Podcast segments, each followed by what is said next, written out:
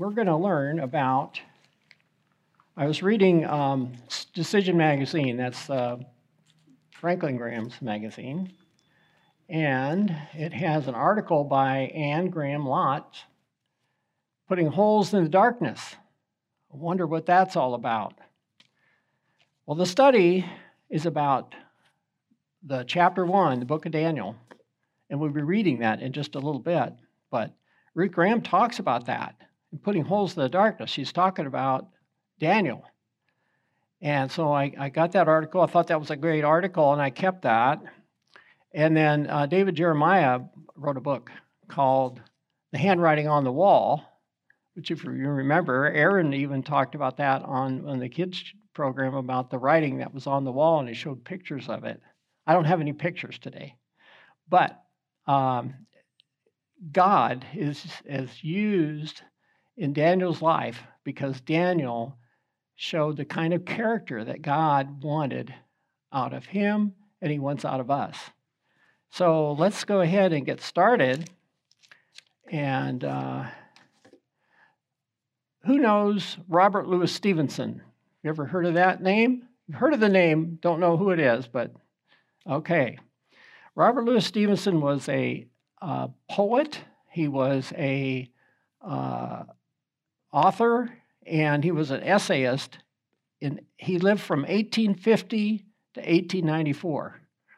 And he wrote the thing he's famous for, that I think he's famous for, is Treasure Island. It was a pirate thing. And back in those days, that was exciting, exciting news. He also did a Dr. Jekyll, Mr. Hyde thing. And uh, that was interesting, I guess, but I haven't read that one. Anyway, um, the story is told that Robert Louis Stevenson was put to bed by his nanny, told to go to bed. He was in his, I don't know, I'm just making this up, but maybe his crib. And she noticed that he was looking out the window. And he was so mesmerized by looking out the window that she said, What is it, Robert? And she walked into the nursery and looked out there, and he said, Look, Nanny, I'm watching that man as he puts holes in the darkness. Oh, wow. And so, um, and what he was doing is he was out there lighting the lights as he went down the street. And so she says, this is uh, Anne Graham Lotz, she says, sometimes I can be discouraged when I look into the darkness of the spiritual and moral decay of our great nation. But this story reminds me that while I am not able to change the world, I can put holes in the darkness. And we all can do that. The prophet Daniel was a young man who lived during the great darkness of the nation of Judah. The Babylonians from the east swept through and destroyed everything in a series of ruthless campaigns. When the enemy king Nebuchadnezzar ordered the finest and brightest Israelites to be taken captive as slaves in his palace, Daniel was seized and marched 800 miles east, never to return. But rather, in that despair, Daniel put holes in the darkness. So we're going to read uh, Daniel chapter 1. This is very interesting, very exciting um, chapter. All, all chapters of Daniel are exciting. So, Daniel chapter 1. In the third year of the reign of Jehoiakim, Get back to that later. King of Judah, Nebuchadnezzar, king of Babylon, came into, unto Jerusalem and besieged it. And the Lord gave Jehoiakim, king of Judah, into his hand with part of the vessels of the house of God, which he carried to the land of Shinar, to the house of his God. And he brought the vessels into the treasure house of his God. And the king spake unto Ashpenaz, the master of the eunuchs, that he should bring the children of Israel and the king's seed and the princesses, children in whom had no blemish, but well favored and skillful in all wisdom and cunning knowledge and understanding science, and such as his ability in them could stand in the king's palace. So he wanted people, he wanted the young people that were smart, good looking, and the best they could find and bring them in so that they could stand in the king's palace, whom they might teach the learning, and also these, these people that they might teach the learning and tongue of the Chaldeans. And the king appointed them a daily provision of the king's meat and the wine which he drank, so nourishing them three years, that at the end of thereof they might stand before the king. Now, among these were the children of Judah Daniel, Hananiah, Mishael, and Azariah, unto whom the prince of eunuchs gave the names, for he gave unto Daniel the name of Bel- Belteshazzar, not to be confused with Belshazzar, who was the king's King Nebuchadnezzar's grandson, who was actually the king after after him. But um, he gave the name of Daniel, he gave Belteshazzar, and Hananiah of Shadrach, and to Mishael of Meshach, and Azariah of Abednego. But Daniel purposed in his heart that he would not defile himself with the portion of the king's meat, nor the wine which he drank. Therefore he requested of the prince of the eunuchs that he might not defile himself. Now God brought Daniel into favor and tender love with the prince of the eunuchs. And the prince of the eunuchs said to Daniel, I fear my lord the king, who has appointed your meat and your drink. For why should he see your faces worse, liking the children which are of, of your sort? Then you shall make endanger my head to the king. Then Daniel said to Mel- Melzar, whom the prince of the eunuchs endanger my head to the king. And, um, oh, I'm sorry, whom the prince of the eunuchs had set over Daniel, Hananiah, Mishael, and Azariah. Prove thy servants, I beseech thee, ten days, and let them give us pulse to eat. Who knows what pulse is? Pulse are vegetables. And water to drink. Then let our countenances be looked at before thee, and the countenance of the children that eat the portion of the king's meat, and as thou seest, deal with thy servants. So he said, Give us pulse instead of the king's food and drink, to give us pulse and water. And in 10 days, see if, if we're any less than the other people. So he consented to them in the matter and proved them in 10 days. And at the end of the 10 days, the countenances appeared fairer and fatter in flesh than all the children which did eat the portion of the king's meat. So he actually looked better. Thus Melzar took away the portion of the king's meat and the wine that they should drink and gave them pulse, vegetables. As I was going to say Cheerios, but it's not quite Cheerios, grain. But as for the children, uh, as for these four children, God gave them knowledge and skill in all learning and wisdom, and Daniel had understanding of all visions and dreams. Now, at the end of the days, the king had said he should bring them in. Then the princes and the eunuchs brought in them before Nebuchadnezzar. And the king commanded them among all that was found, none like Daniel, Hananiah, Mishael, and Azariah. Therefore stood they before the king. In all matters of wisdom and understanding, the king inquired of them. He found them ten times better than all the magicians and astrologers that were in his realm. And Daniel continued even unto the first year of King Cyrus. Daniel ended up as, a, as the prime minister of Babylon, Babylon.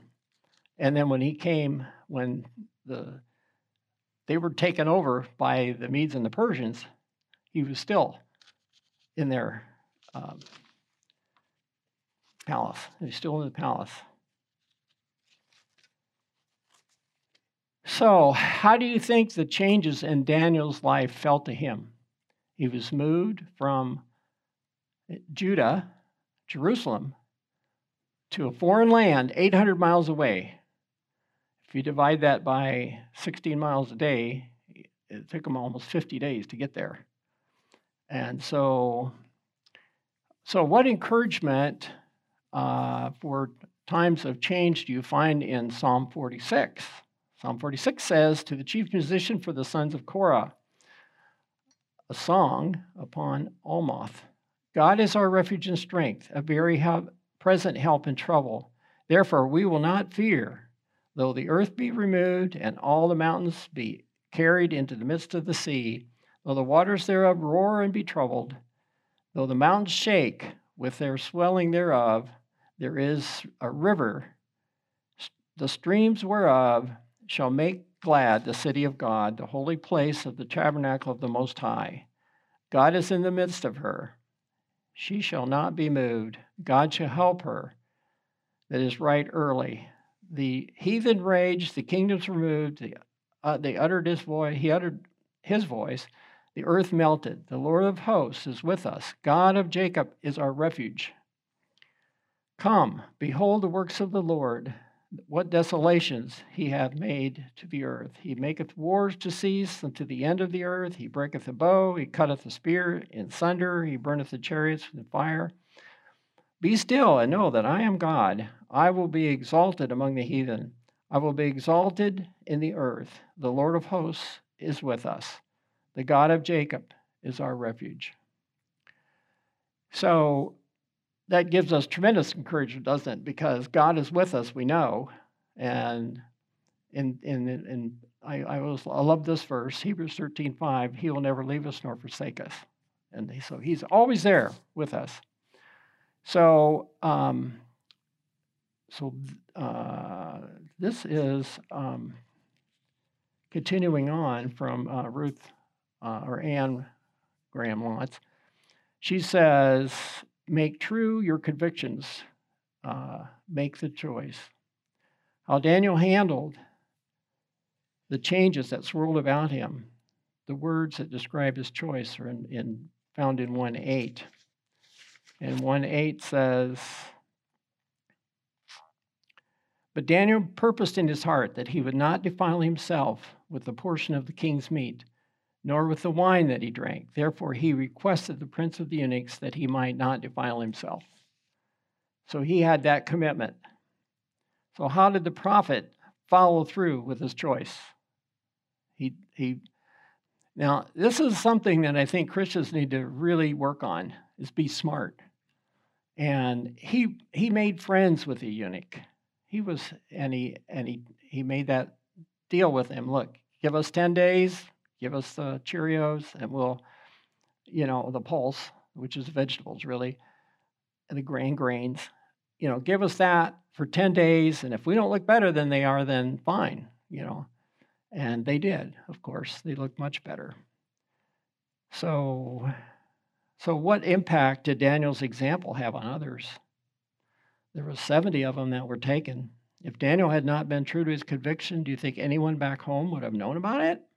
Nobody would have known if he wouldn't have, you know, his parents were not there, his family, none of the rest of them were there. He, they would have known it. But what are your core convictions? Do you have core convictions? When you are intentionally made the cho- cho- made the choice to live by the, have you? When have you made the choice to intentionally live by these these uh, uh, commitments? And who has followed and how have you followed through and who has followed your example? So um, so what analogy does jesus use to describe these convictions in matthew 5 14 to 16 he says you are the light of the world. A city is set on a hill cannot be hid. Neither do men light a candle and put it under a bushel but on a candlestick. And it giveth light unto the, all that are in the house let your light so shine before men that they see your good works and glorify your Father which is in heaven.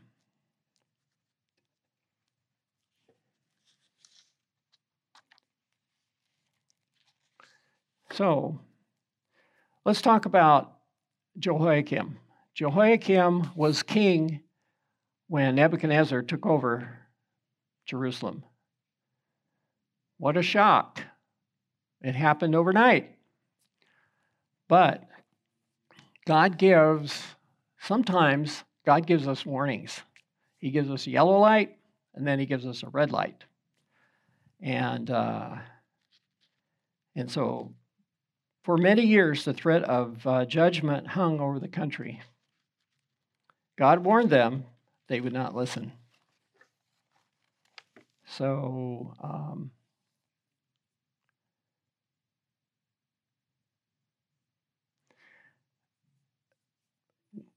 in a minute, we'll talk about the warning that God gave them.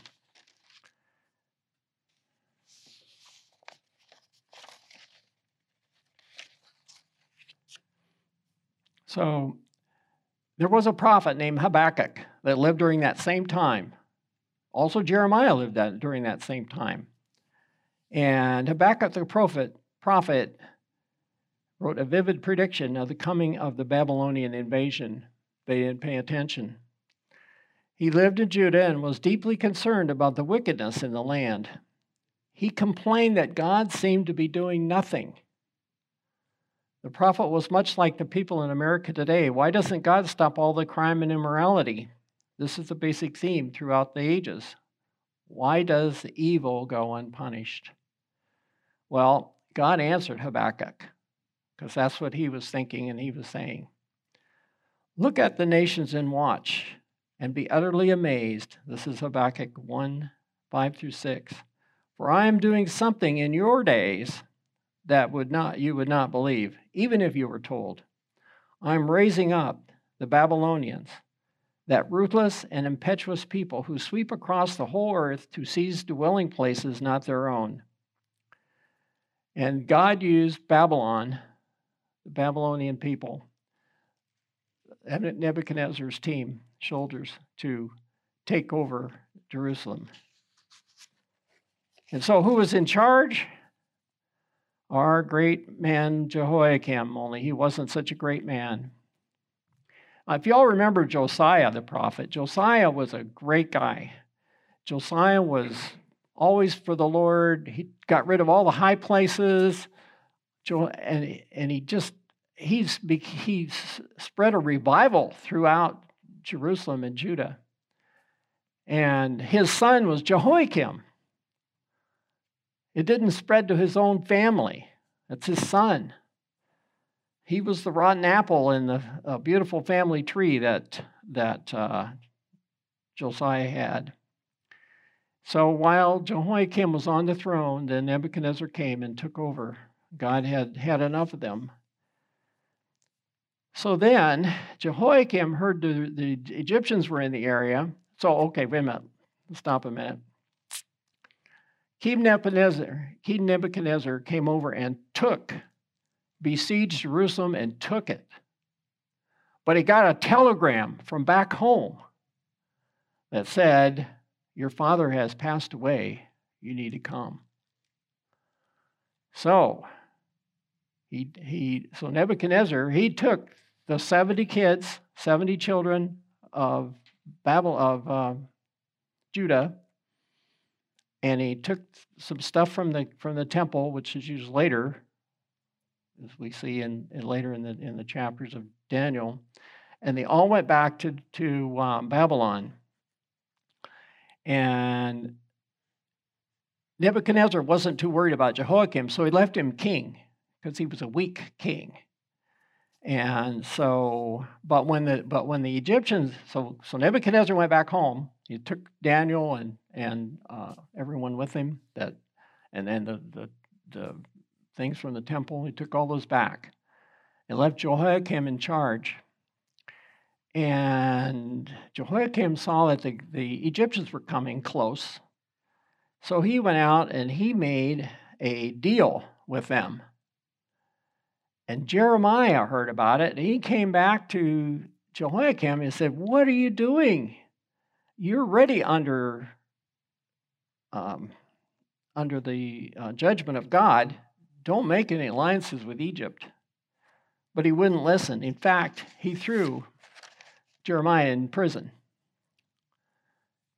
So while he was in prison, he wrote some scriptures Jeremiah 36, 30 through 31. Therefore, this is what the Lord says about Jehoiakim, king of Judah. So he's writing this. Jehoiakim put him in jail, and so now he's writing against Jehoiakim. Therefore, this is what the Lord says about Jehoiakim, king of Judah. He will have no heir to the throne of David. His body will be thrown and exposed to heat by day and frost by night. I will punish him and his children and his attendants for their wickedness. I will bring on them, those living in Jerusalem and the people of Judah, every disaster I pronounced against them, because they have not listened. So the Lord took care of Jehoiakim, or to, uh, yeah.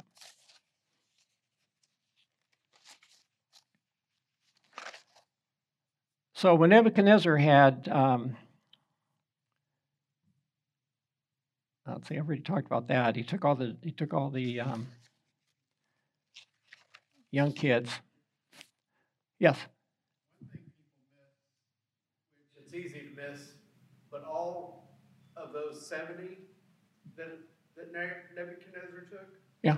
Were from the royal family.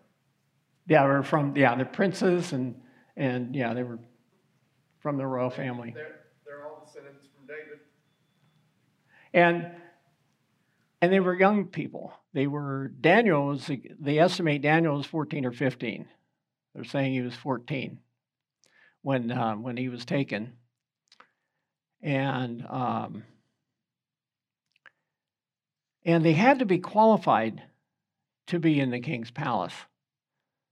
They had to be the smart. They had to have uh, information that uh, they were young men were trained, but they were also trained. They went to Babylon University, and uh, they were trained in the in the palace protocol, but also learned the Chaldean language and the knowledge of Babylon. And they were how long were they doing this? Three years. They were taught three years at Babylon University. I, I make that up. That's wherever they were taught. They were taught those things. And of course, Babylon was the learning center of the world in those days. And the Chaldeans had a reputation of being the wisest people in the world. So uh, I just wanted to mention uh, a couple things. One is Scripture says that the four Jewish boys' names were changed. Daniel meant God be my judge. God is my judge. Hananiah is Jehovah is gracious. Mishael is who is like God and Azariah, Jehovah is my helper. But Nebuchadnezzar changed their names. And uh, Daniel became Belteshazzar, meaning Bel, who's their God, protect his life. Hananiah was named Shadrach, which means command of the moon god, Aku. And Mishael was to become Meshach after the, the god Aku. And Azariah was changed to Abednego, a way to honor the second greatest Babylonian god, Nebo. And so the whole idea there is to get them changed so that they won't remember anything back from back home and and uh, all their their you know we don't know how many of those 70 youths had the same kind of standards that Daniel did but they were succumbed to the we don't know if they were succumbed to the seduction of babylon or not but daniel said no. And um, he knew that he knew that the meat that the king had was offered to idols. And uh, so that was brought before the king's table. So he was taking his life into his hands when he refused to eat Daniel didn't make a fuss of the name change, nor when they wanted him to go to Babylon University, but they tried to feed him the king's meat. He refused. In the Old Testament, there's no prohibition against taking another name. There's no command against learning what others, other people have to teach. Moses and Joseph were both assimilated into other cultures. However, in the Bible, there is a strong prohibition against that which has been offered to idols. And where God said no, Daniel said no. And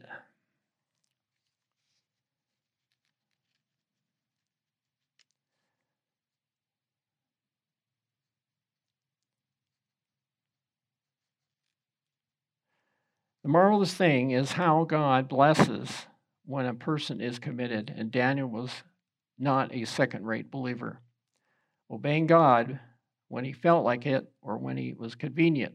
As a result, God blessed him in some incredible ways.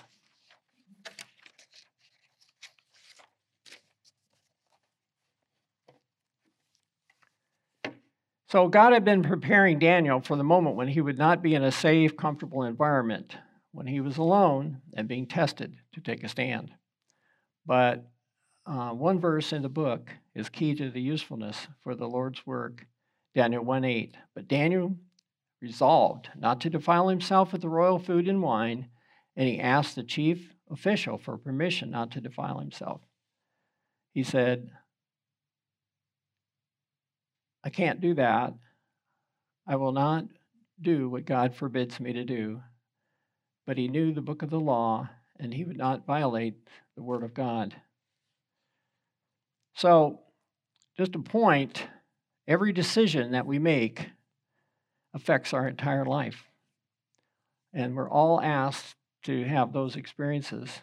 Take a job somewhere, move to another city, ask her to marry you, uh, accept Christ as your Savior. So, big decisions are a result of all these little decisions that we make.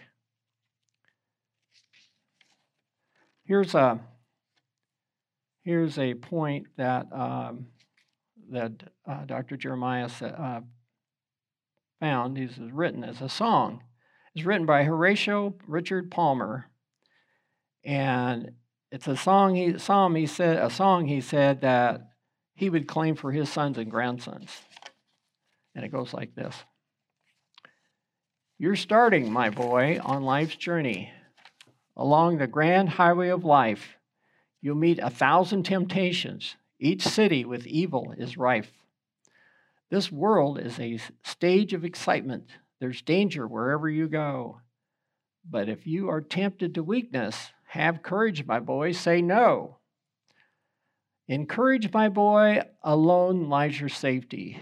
When you the long journey begin, your trust in a heavenly Father will keep you unspotted from sin. Temptations will go on increasing as streams from the rivers flow. But if you be true to your manhood, have courage, my boy, say no. Be careful in choosing companions. Seek only the brave and the true and stand by your friends when in trial, ne'er changing the old for the new. And when by false friends you are tempted, the taste of the wine cup to know, with firmness and patience and kindness, have courage, my boy, to say no. When I was, uh, that's that was um, in this book, uh, handwriting on the wall and it was by uh, Horatio Richard Palmer, a song that he wrote. So it, it, it does take guts to say no, whether it's 600 or 2,600 years ago or, or now or last night. It doesn't make a difference. My mother, when I was a child, I was probably 14 or 15. She got my, there was two boys and two girls in our family. I know she got the two boys together. I don't know if the girls were involved in this or not, but she said, "Don't ever." This was going rampant during this the 60s and 50s, and she uh, drugs were rampant. And she said, "Don't ever take a drug. If you're at a party and somebody offers you a drug, do not take that drug." And she just gave that a warning to us boys. I don't know if it was girls, like say, I don't remember if the girls were involved, but um, I'm sure she told them later the same thing, but and so we were really careful and we were on alert. So if anyone would try to offer us a drug, we would do it. And so, um, so he said no, and that was one thing Mother said, and we did. So, um,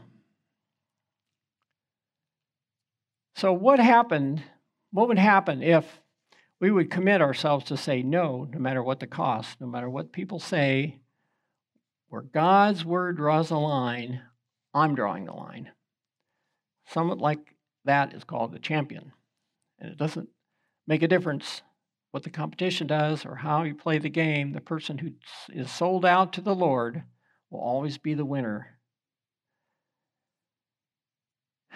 And uh, it wasn't the food that did it for the Hebrew boys. It was their resolve to do what was right. Psalm 25:14 says, "The secret of the Lord is with them that fear him." So even though they were moved to a different land, they didn't lose their fear of God.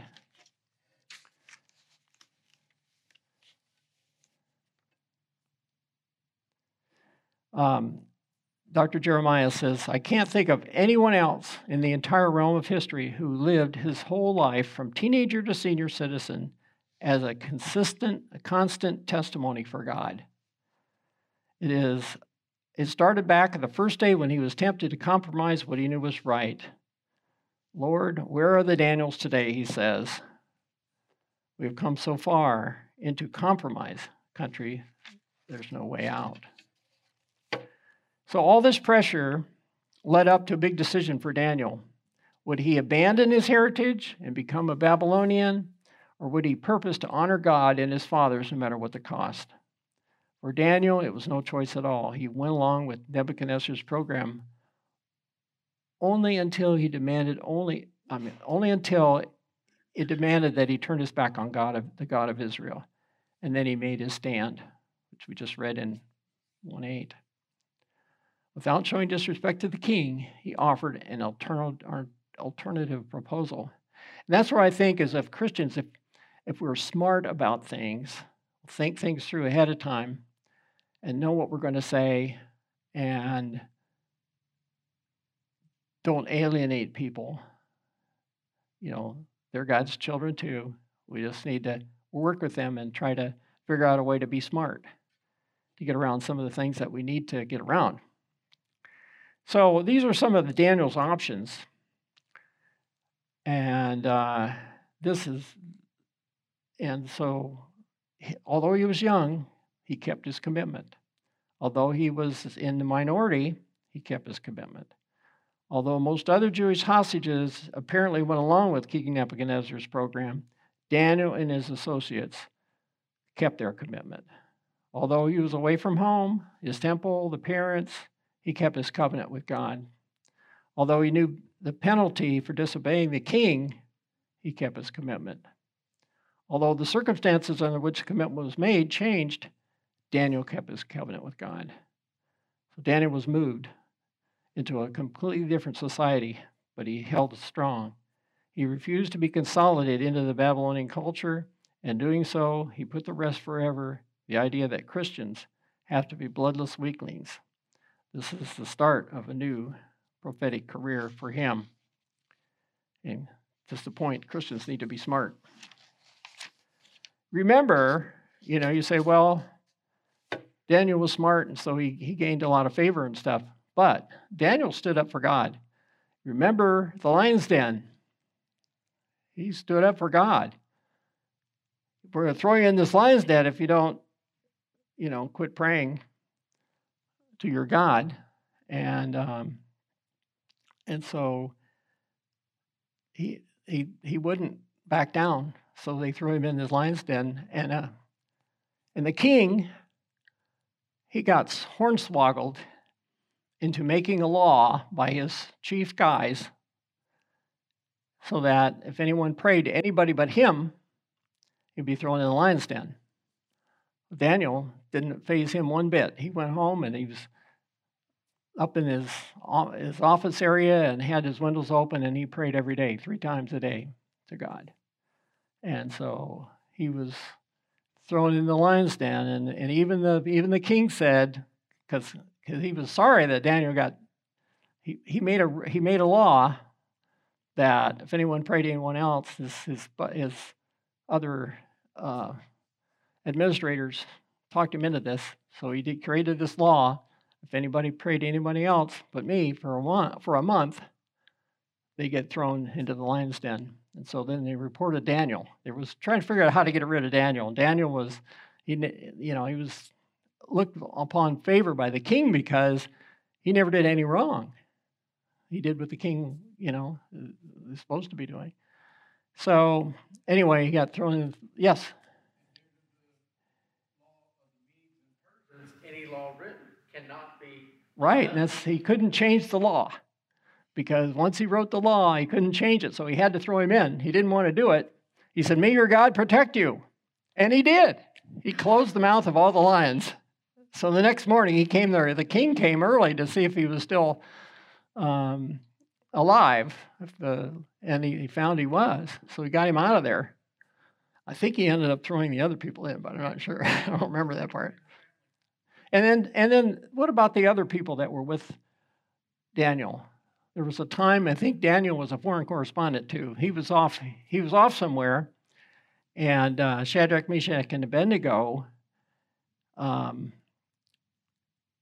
were, you know, they they take all the dignitaries out to this plain. This is I'm another chapter. I, this is a, a, a rabbit trail, but this was so cool. But they took. Uh, they took all of the chief people. Daniel created this huge statue of himself out in the plain and took all of his people out there. And when they were playing, they would play some music. When they played the music, you're supposed to bow down. And of course, Shadrach, Meshach, and Abednego's, they were like leaders of a third of each of a third of the kingdom because Daniel made them, uh, put them in charge of those things. And so um, they were um, they were not about to bow down to the statue. They only bow down to the Lord. And so they said, O King Nebuchadnezzar, this is Daniel 3 16 through 18. Shadrach, Meshach, and Abednego answered and said to the king, O Nebuchadnezzar, we are not careful to answer thee in this matter if it be so, our God, whom we serve, is able to deliver us from the burning fiery furnace, and he will deliver us out of thy hand, O king. But this, I love this part. But if not, be it known unto thee, O king, that we will not serve thy gods nor worship the golden image which thou hast set up. So I just love that part. But because they were so dedicated to the Lord, that was their, their comments. One of my favorite parts, Daniel 3. So they had a, so Daniel lived an uncompromising life, and it resulted in several positive characteristics. One is it led to results of courage. Daniel discovered that when he took his stand and drew the line, it was like firing up the furnace on his own intestinal fortitude that took him to the next steps to be firm. As Paul would later write for Timothy, for God has given us a spirit, not given us a spirit of fear, but of power, of love, and a sound mind. Um, it also resulted in conviction.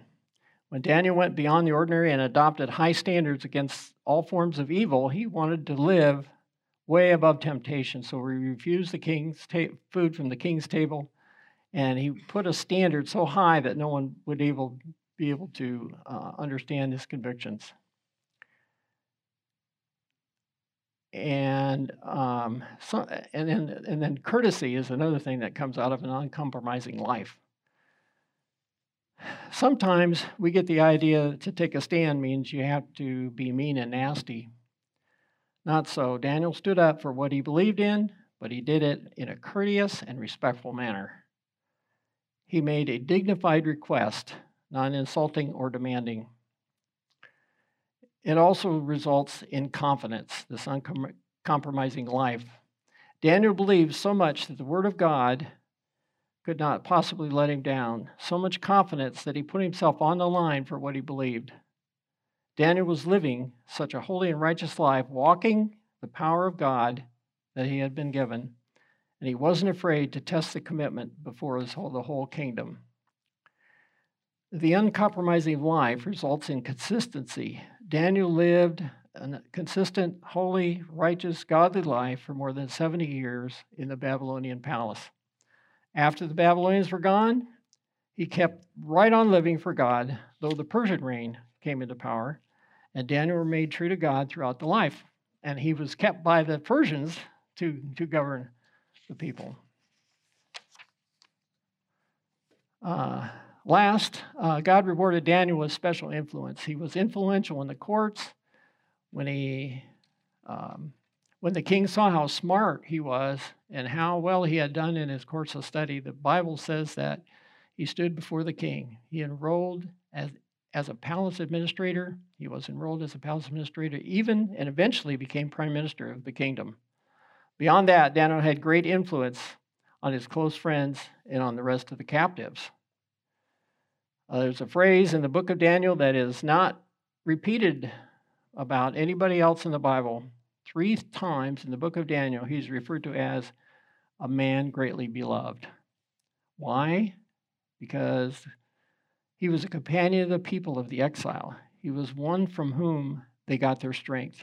They knew Daniel would do the right thing, and they revered him.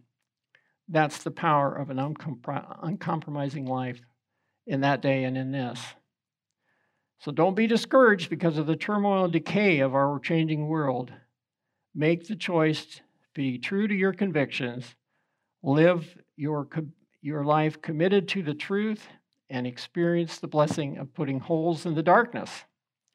In case you hadn't been here from the beginning, putting holes in the darkness is when uh, was a story that uh, uh, Anne Graham Lotz wrote in a book, in, a, in uh, actually the the um, Decision magazine. It's called Holes in the Darkness.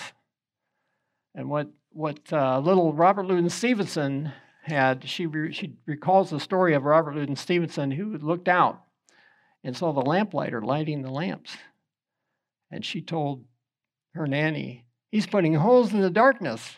And so we can put holes in it. We, we may not be able to be a Billy Graham, someone that can, you know, give the gospel to millions of people, but we can do our part and we can put holes in the darkness by just one at a time visiting with people. Let's pray. Heavenly Father, we just uh, thank you, Father. Uh, we thank you for your word in Matthew, but let your light shine. And Lord, we just, uh, we have the light. We have Jesus. We know who he is. We know that he is the Savior of the world, and he died for all of us.